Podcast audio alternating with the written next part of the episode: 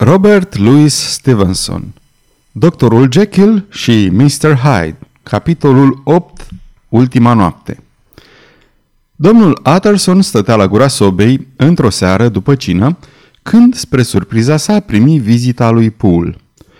Domnule Poole, ce te aduce la mine?" strigă el. E bolnav doctorul?"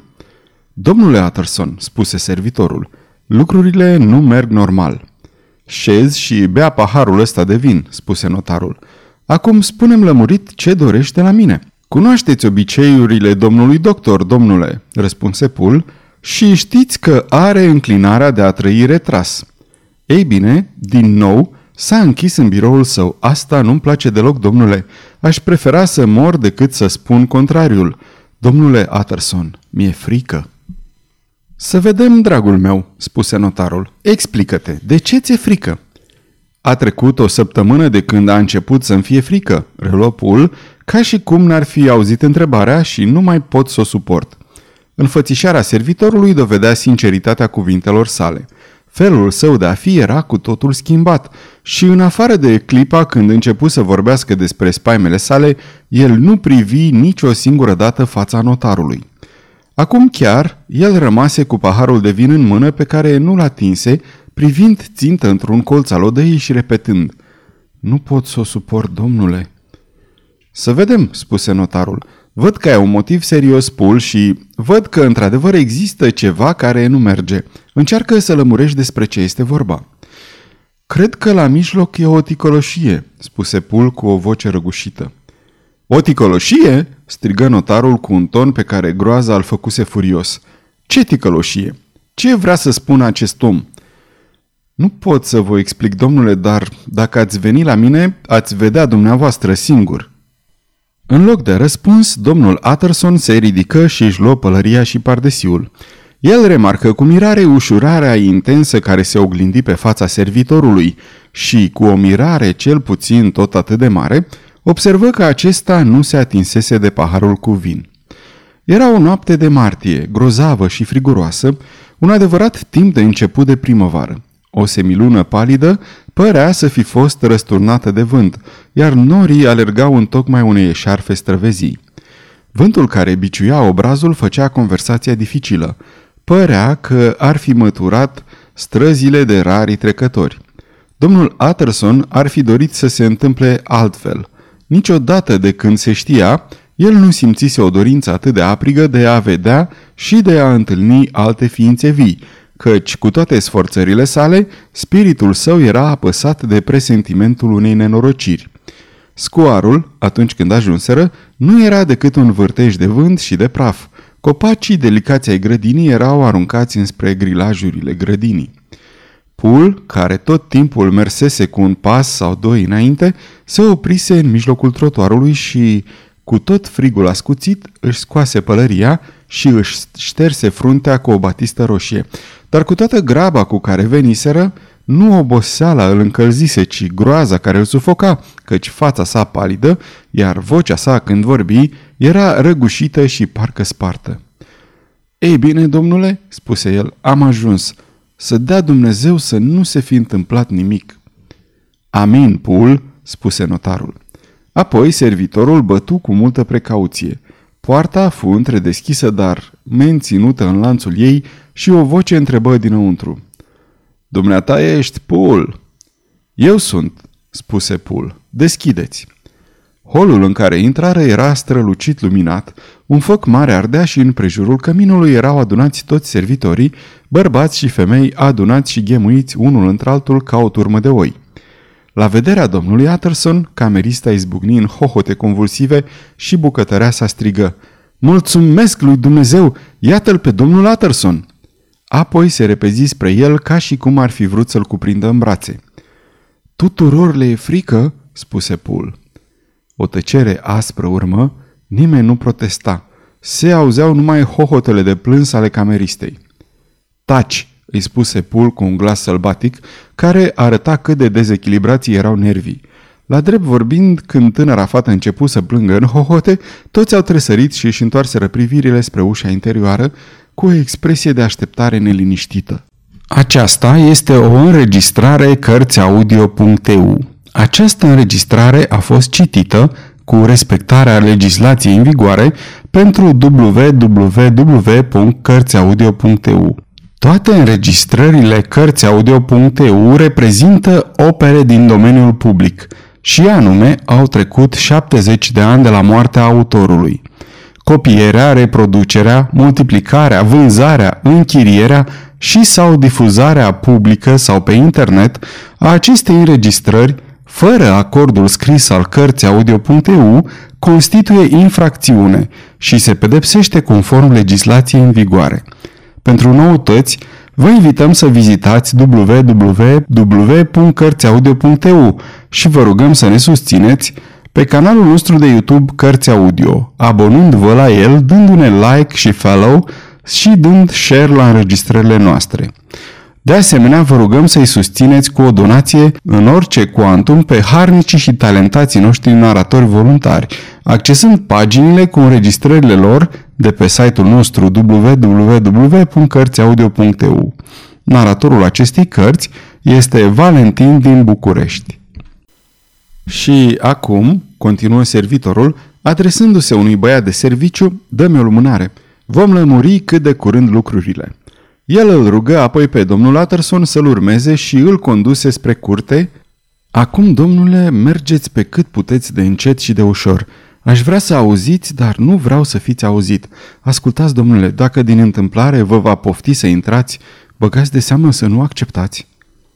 Nervii domnului Utterson, la auzul acestei concluzii neașteptate, primiră o asemenea lovitură încât își pierdu aproape tot sângele rece dar își luă inima în dinți și îl urmă pe servitor în clădirea unde se afla laboratorul. El străbătu anfiteatrul, veșnic plin de coșuri și de fiole, până la piciorul scării. Aici, Paul îi făcu semn să se dea în lături și să asculte. El însuși depuse lumânarea și făcu o sforțare vizibilă ca să-și adune forțele, apoi urcă scările și bătu cu o mână tremurătoare la ușa roșie a biroului. Domnul Utterson ar vrea să vă vadă, domnule!" strigă el, și spunând acestea a făcut notarului un semn poruncitor pentru a-i recomanda să asculte cu atenție. O voce răspunse dinăuntru cu un ton plângăreț. spune că nu pot să văd pe nimeni!" Mulțumesc, domnule!" spuse Pul cu un fel de triumf în voce și, luându-și lumânarea, el îl reconduse pe domnul Utterson prin curte până la bucătăria cea mare unde focul era stins și unde gândaci negri alergau pe podele. Domnule, spuse el privindu-l în ochi. Este vocea stăpânului meu? Pare cu totul schimbată, spuse domnul Utterson, foarte palid, dar privindu-l în față. Schimbată? Puteți să o spuneți dumneavoastră, reluă servitorul. Credeți dumneavoastră că după ce am trăit 20 de ani în casa stăpânului meu, aș putea să mă înșel în privința vocii? Nu, domnule, cineva a făcut ca stăpânul meu să dispară. El a fost înlăturat acum opt zile când l-am auzit strigând și invocând numele lui Dumnezeu. Și cine este acum în locul său și de ce rămâne aici, asta e ceva îngrozitor, monstruos, domnule Atterson. Îmi spui o poveste ciudată, Pul, o poveste fantastică, dragul meu prieten, spuse domnul Atterson mușcându-și vârful degetelor. Dacă s-a întâmplat ceea ce presupuneți voi, dacă doctorul Jekyll a fost, precum spui, asasinat, ce mobil putea să-l angajeze pe criminal să rămână aici? Ipoteza nu stă în picioare căci rațiunea nu o poate admite. Ei bine, domnule, sunteți greu de convins, dar voi reuși, spuse Pul. În ultima săptămână, trebuie să știți, această creatură, sau spuneți cum vreți, care locuiește în birou, a cerut zi și noapte cu țipete teribile să îi se aducă un fel de medicament fără a putea să și-l procure așa cum l-ar fi dorit – era câteodată obiceiul stăpânului meu să scrie ordinele sale pe o foaie de hârtie pe care o arunca apoi în josul scării.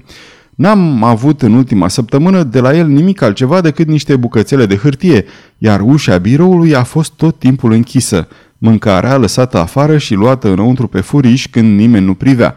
Ei bine, domnule, în fiecare zi, da, de câteva ori, de două sau de trei ori, am fost trimis să alerg pe la toți farmaciștii din oraș.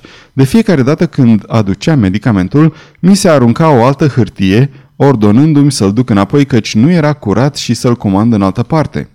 Trebuie să credem că are o nevoie grozavă de acest medicament, domnule, pentru ce scop eu nu știu. Ai cumva unul din biletele lui?" întrebă Utterson. Pul căută în buzunar, de unde scoase o foaie de hârtie mototolită, pe care notarul o apropie de lumânare și o citi cu atenție.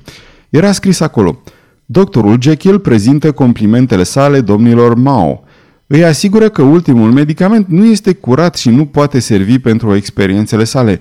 În anul 1800, doctorul Jekyll a cumpărat o foarte mare cantitate de la domnii Mao. Îi roagă acum să binevoiască a face cercetări cu cea mai mare grijă și dacă a rămas ceva de aceeași calitate să-i trimită imediat. Nu trebuie să vă uitați la cheltuială pentru doctorul Jekyll, acest medicament este mai important decât s-ar putea spune. Până aici, scrisoarea fusese scrisă cu destul calm, dar mai jos dintr-o scăpare de condei, semnatarul se lăsase în voia emoției sale și adăugase Pentru numele lui Dumnezeu găsiți-mi din vechiul medicament. E o scrisoare ciudată, spuse domnul Utterson, apoi destul de vioi.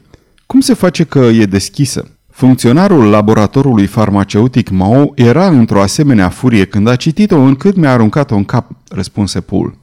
Este fără îndoială scrisul doctorului, nu-i așa?" spuse notarul. Credeam și eu," spuse servitorul cu o voce mohorâtă, apoi cu un alt ton. Dar ce importanță are scrisul?" spuse el. Eu l-am văzut." L-ai văzut?" repetă Utterson. Ei, și?" Iată," spuse Pool. Iată cum. Veneam din grădină și intrai dintr-o dată în amfiteatru.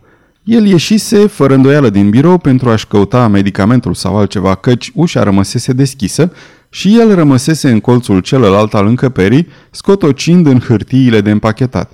El ridică capul când intrai, scoase un fel de strigăt și o tuli pe scară. Nu l-am văzut decât o clipă și părul mi s-a făcut măciucă. Domnule, dacă era stăpânul meu, de ce purta o mască pe obraz? Dacă era stăpânul meu, de ce a țipat ca un șoarece și apoi a fugit? L-am servit atâția ani și atunci... Pul se opri și își trecu mâna peste frunte. Toate astea sunt foarte ciudate, spuse domnul Utterson, dar mi se pare că încep să văd limpede. Stăpânul dumitare Pul este evident atins de una din acele boli care chinuie și desfigurează bolnavul. De aici, după părerea mea, alterarea vocii sale, de aici masca sa și hotărârea de a-și evita prietenii. De aici dorința sa arzătoare de a-și procura medicamentul în care bietul om și-a pus toate nădejdile de vindecare. Să dea Dumnezeu să nu fie dezamăgit. Iată explicația mea. E foarte tristă, Paul, și într-adevăr înspăimântătoare dacă te gândești la ea. Dar e simplu și natural și acest lucru explică totul și ne eliberează de spaimele noastre excesive. Domnule, spuse servitorul, a cărui față devenise de o paloare marmoreană, acest individ nu este stăpânul meu, iată adevărul. Stăpânul meu, aici el aruncă o privire înspăimântată în jurul său și apoi scăzu glasul, este un om înalt și bine făcut, în timp ce acesta seamănă mai mult cu un pitic. Utterson încercă să protesteze. O, domnule, spuse Pul, credeți că nu-mi cunosc stăpânul după 20 de ani? Credeți că nu știu până la ce înălțime a ușii biroului său ajunge cu capul? L-am văzut în fiecare zi din viața mea. Nu, domnule, ființa care purta masca nu era doctorul Jekyll. Dumnezeu știe cine era, dar nu era doctorul Jekyll. Am convingerea în fundul inimii mele că a fost săvârșit un asasinat. Pul, răspunse notarul, dacă vorbești astfel, va trebui să mă asigur de adevăr, deși doresc din toată inima să nu contrariez sentimentele stăpânului dumitale, deși sunt foarte intrigat de această scrisoare care vrea să indice că doctorul este încă în viață, cred de datoria mea să spargem ușa. Ah, domnule Atterson, ați vorbit bine?" strigă valetul. Și acum este un al doilea punct de aranjat, relo domnul Atterson. Cine va lua asupra sa acest lucru? Ei bine, dumneavoastră și cu mine, domnule, răspunse Pul cu grabă. Foarte bine, spuse notarul. Și orice s-ar întâmpla, voi aranja astfel lucrurile încât dumneata să nu suporți consecințele. E un topor în anfiteatru, continuă Pul, și dumneavoastră ați putea lua vătraiul din bucătărie. Notarul luă această armă rudimentară și o cântări. Știi dumneata, Pul, spuse el ridicând ochii, mergem amândoi și ne zvârlim într-o situație foarte periculoasă. E adevărat, domnule, răspunse valetul. E bine așadar să fim cu totul sinceri, spuse notarul. Amândoi gândim mai mult decât ne spunem, să mergem până la capătul gândului nostru. L-ai recunoscut pe individul mascat?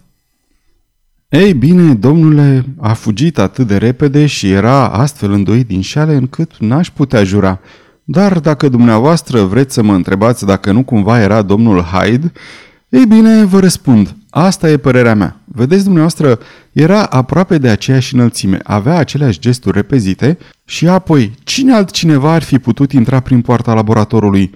N-ați uitat, domnule, că avea cheia la el în momentul asasinatului? Dar nu e numai atât. Nu știu, domnule, dacă l-ați întâlnit vreodată pe domnul Hyde? Da, spuse notarul, i-am vorbit odată. Atunci trebuie să știți, ca noi toți de altfel, că era ceva straniu în acest domn. Ceva care îți dădea un fior în șira spinării. Nu știu cum să explic acest lucru, domnule, simțeai această impresie cum te pătrunde până în măduva oaselor. Recunosc că am simțit în tocmai ceea ce îmi descrii dumneata, spuse domnul Atterson. Asta nu mă miră, domnule, reluă Pool. Ei bine, când această creatură mascată sări ca o maimuță în mijlocul aparatelor de chimie și se precipită în birou, am simțit un fior de gheață străbătându-mi și raspinării.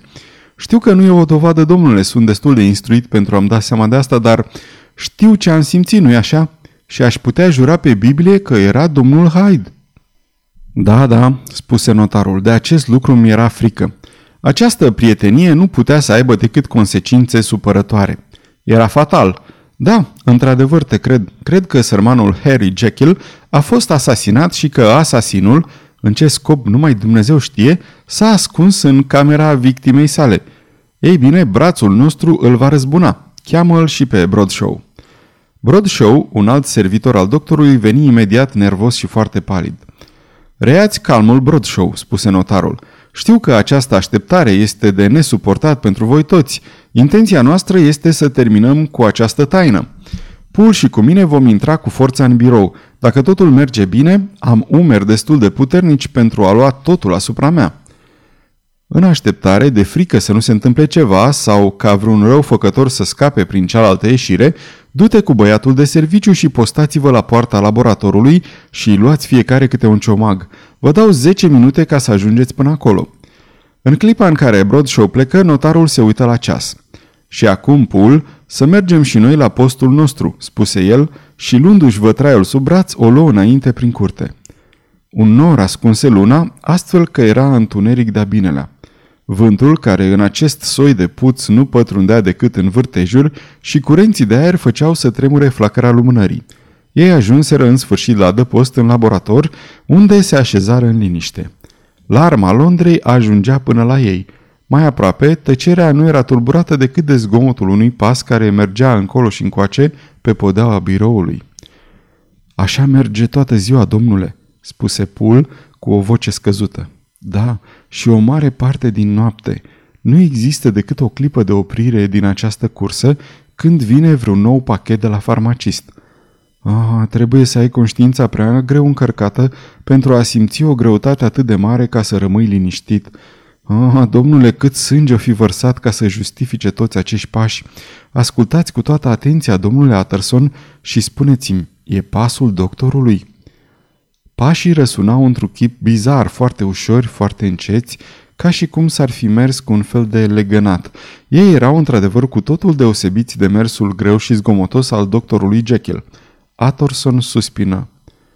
N-ați mai auzit nimic altceva?" întrebă el. Pul făcu un semn afirmativ. O singură dată, spuse el.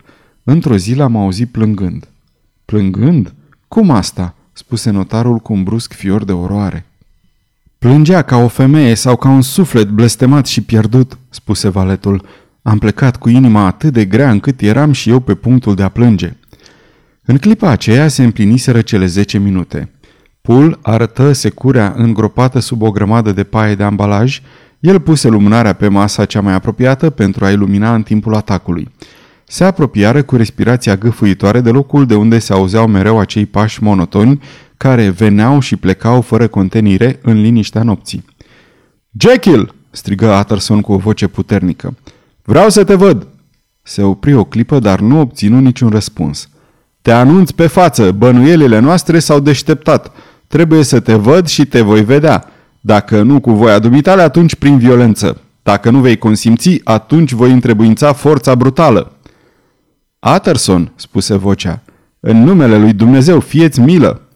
A, nu e vocea lui Jekyll, este aceea a lui Hyde, strigă Utterson. Sparge ușa, Pool! Pool balansă toporul deasupra umorului său, apoi dădu o lovitură care făcu să răsune toate clădirea. Ușa roșie fu spartă, dar broasca și țâțânile rezistaseră. Un țipăt lugubru, plin de o groază animalică, se auzi în birou. Securea căzu și din nou tăbliile părâiră și tocul ușii se clătină. De patru ori se auziră loviturile, dar lemnul era des, fierăria solidă și bine făcută. Abia la a cincea lovitură, broasca sări în bucățele, iar sfărmăturile ușii căzură pe covor. Cei doi, înspăimântați de zgomotul și de tăcerea care îi învălui, făcură un pas înainte și aruncară o privire în interiorul camerei. Ei văzură în cabinetul de lucru, la lumina dulce a lămpii, un foc vioi care ardea și trosnea în cămin, o cană cu apă care fierbea, două sau trei sertare deschise, hârtiile aranjate în ordine și, lângă foc, masa pregătită ca pentru ceai. S-ar fi spus că era camera cea mai liniștită și mai banală din Londra, dacă n-ar fi fost acolo și dulapurile cu geamurile umplute cu produsele chimice. În mijlocul camerei zăcea un bărbat înțepenit, însă scuturat de ultimele convulsii. Se apropiară în vârful picioarelor, îl întoarseră și recunoscură figura lui Edward Hyde. Era îmbrăcat în haine prea mari pentru el, se vedea bine făcute pe talia doctorului. Trăsăturile sale mai păstrau încă aparența vieții, dar viața se retrăsese din ele. După fiola spartă pe care o ținea în mână și după mirosul puternic de migdale amare care se răspândise în aer, Utterson înțelese că avea în fața ochilor săi corpul unui sinucigaș. Am venit prea târziu, spuse el cu tristețe. Prea târziu ca să salvăm și ca să pedepsim. Hyde s-a dus să dea socoteală lui Dumnezeu.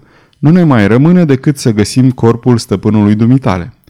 Anfiteatrul luminat de sus ocupa aproape tot parterul care forma cea mai mare parte a clădirii. La capătul lui se afla etajul unde se găsea biroul doctorului, ce dădea înspre curte. Un coridor lega anfiteatrul de ieșirea dinspre stradă, biroul comunica de asemenea printr-o scară cu această poartă. În afară de acestea mai existau câteva încăperi și o pivniță enormă. Ei cercetară cu grijă peste tot. O singură ochire le ajunse pentru a-și da seama că toate camerele erau goale. Era clar că ele nu fuseseră călcate de multă vreme, judecând după praful gros care căzu de pe ușile lor. Pivnița era plină cu o grămadă de obiecte încă de pe vremea când faimosul chirurg, predecesorul lui Jekyll, locuia în casă. Dar, deschizând ușa, ei fură imediat lămuriți despre zădărnicia unei cercetări mai amănunțite, prin căderea unei grămezi de pânze de păianjen care astupa intrarea de ani de zile. Niciunde nu găsiră cea mai mică urma lui Harry Jekyll, mort sau viu. Paul lovi cu piciorul dalele coridorului. Trebuie să fie mormântat aici, spuse el ascultând rezonanța. Sau probabil că a fugit, spuse Utterson, întorcându-se să examineze ușa. Ea era închisă cu cheia. Alături pe dale găsiră și cheia acoperită cu rugină. Pare că nu s-a mai folosit nimeni de ea, observă notarul. Să se servească de ea? repetă Pul. Nu vedeți, domnule, că e ruptă, ca și cum cineva ar fi forțat broasca. Ah, continuă Utterson, și spărturile sunt vechi și ruginite. Cei doi bărbați se priviră cu uimire. Toate astea întrec puterea mea de înțelegere, Pul, spuse notarul. Să ne întoarcem în birou. Ei urcară scara în tăcere și tot aruncând din când în când câte o privire înspăimântată asupra cadavrului, începură să examineze cu atenție tot ceea ce se afla în încăpere. Pe o masă se vedeau urmele unor lucrări de chimie. Numeroase grăbezi dintr-o sare albicioasă așezate în farfurioare de sticlă, parcă pregătite pentru o experiență pe care individul nu a avut timp să o facă. Este medicamentul pe care îl aduceam mereu, spuse Pul, și în timp ce vorbea, apa care era pusă la încălzit început să fiarbă cu un zgomot care îi făcu să tresară. Se apropiară de focul, alături de care era un fotoliu foarte confortabil așezat. Masa cu serviciul de ceai era aproape, zahărul fusese pus în ceașcă. Pe o etajeră se aflau câteva cărți, un volum deschis lângă cana cu ceai. Utterson constată cu mirare că era o carte de meditații religioase, pentru care doctorul Jekyll își exprimase adesea admirația. Marginile ei erau acoperite cu oribile blesteme, toate scrise de mâna lui. Apoi, continuând inspectarea camerei, ei se apropiară de lampa pe care o priviră cu o groază involuntară. Ea era așezată astfel încât ei nu puteau să vadă decât lumina ei roză, pâlpâind pe tavan focul reflectat la infinit de geamurile dulapurilor și fețele lor, palide și înspăimântate, aplecate spre oglindă. Această oglindă a văzut lucruri ciudate, domnule?" Murmură Pul. Cu siguranță că nimic nu-i mai ciudat decât această oglindă aici, reluă notarul cu același ton. În ce scop Jekyll, el tresări pronunțând acest nume, apoi depășindu-și emoția, ce putea Jekyll să facă cu ea? Mă întreb și eu, strigă Pool. Ei înaintara apoi spre birou. Un plic mare era așezat ca să fie cât mai ușor de observat în mijlocul hârtiilor bine orânduite. El purta, scrise de doctor, numele și adresa domnului Utterson. Notarul îl desfăcu și mai multe hârtii căzură pe jos. Prima era un testament redactat în aceiași termeni ciudați ca și acela pe care îl înapoiase cu șase luni înainte, destinat să servească ca testament în caz de moarte și de donație în caz de dispariție. Numai că în loc de numele lui Edward Hyde, notarul citi cu mirare indescriptibilă numele lui Gabriel John Utterson. El privi spre pul, apoi hârtiile și în sfârșit trupul răufăcătorului întins pe covor. Îmi pierd capul," spuse el. A fost atâtea zile împreună cu aceste hârtii, N-are niciun motiv să mă iubească. Trebuie să fi fost nebun de furie că l-am descoperit și totuși n-a distrus acest document. Luă apoi hârtia următoare. Era o scrisoare scurtă, scrisă de mâna doctorului și datată. O, oh, Pul!" strigă notarul. Astăzi era aici și încă în viață. Nu se poate ca cineva să-l fi făcut să dispară într-un timp atât de scurt. Trebuie să fie în viață încă. Probabil că a fugit. Dar pentru ce să fugă și cum?" Și în acest caz am putea noi risca să facem o declarație cu privire la această sinucidere? A, trebuie să procedăm cu mare băgare de seamă. Prevăd că am putea să târâm pe stăpânul dumitale într-o catastrofă înspăimântătoare. De ce nu citi scrisoarea, domnule?" întrebă Pul. Pentru că mi-e frică," răspunse cu gravitate notarul. Să dea Dumnezeu ca frica mea să fie nemotivată." Spunând aceste cuvinte, se apropie cu scrisoarea de lumina lămpii și citi următoarele. Dragul meu Utterson, când aceste rânduri îți vor cădea în mână, eu voi fi dispărut, deși nu știu în ce condiții. Dar instinctul meu și toate împrejurările acestei situații fără precedent îmi spun că sfârșitul inevitabil nu poate întârzia. Începe așadar să citești ceea ce doctorul Lenion a trebuit să depună în mâinile dumitale, așa cum mi-a promis că va face. Și dacă vei voi să știi mai multe, ia și mărturisirea nemernicului și nenorocitului dumitale prieten, Henry Jekyll. A fost și un alt plic? întrebă domnul Utterson. Iată-l, domnule, spuse Pul, dându-i un pachet important bine pecetluit. Notarul îl puse în buzunar. Ar fi mai bine să nu mai vorbim despre aceste hârtii. Dacă stăpânul dumitale a fugit sau este mort, am putea cel puțin să-i salvăm reputația. Acum e ora 10. Mă voi duce acasă și voi citi în liniște aceste documente. Mă înapoiez înainte de miezul nopții ca să mergem după poliție. Sfârșitul capitolului 8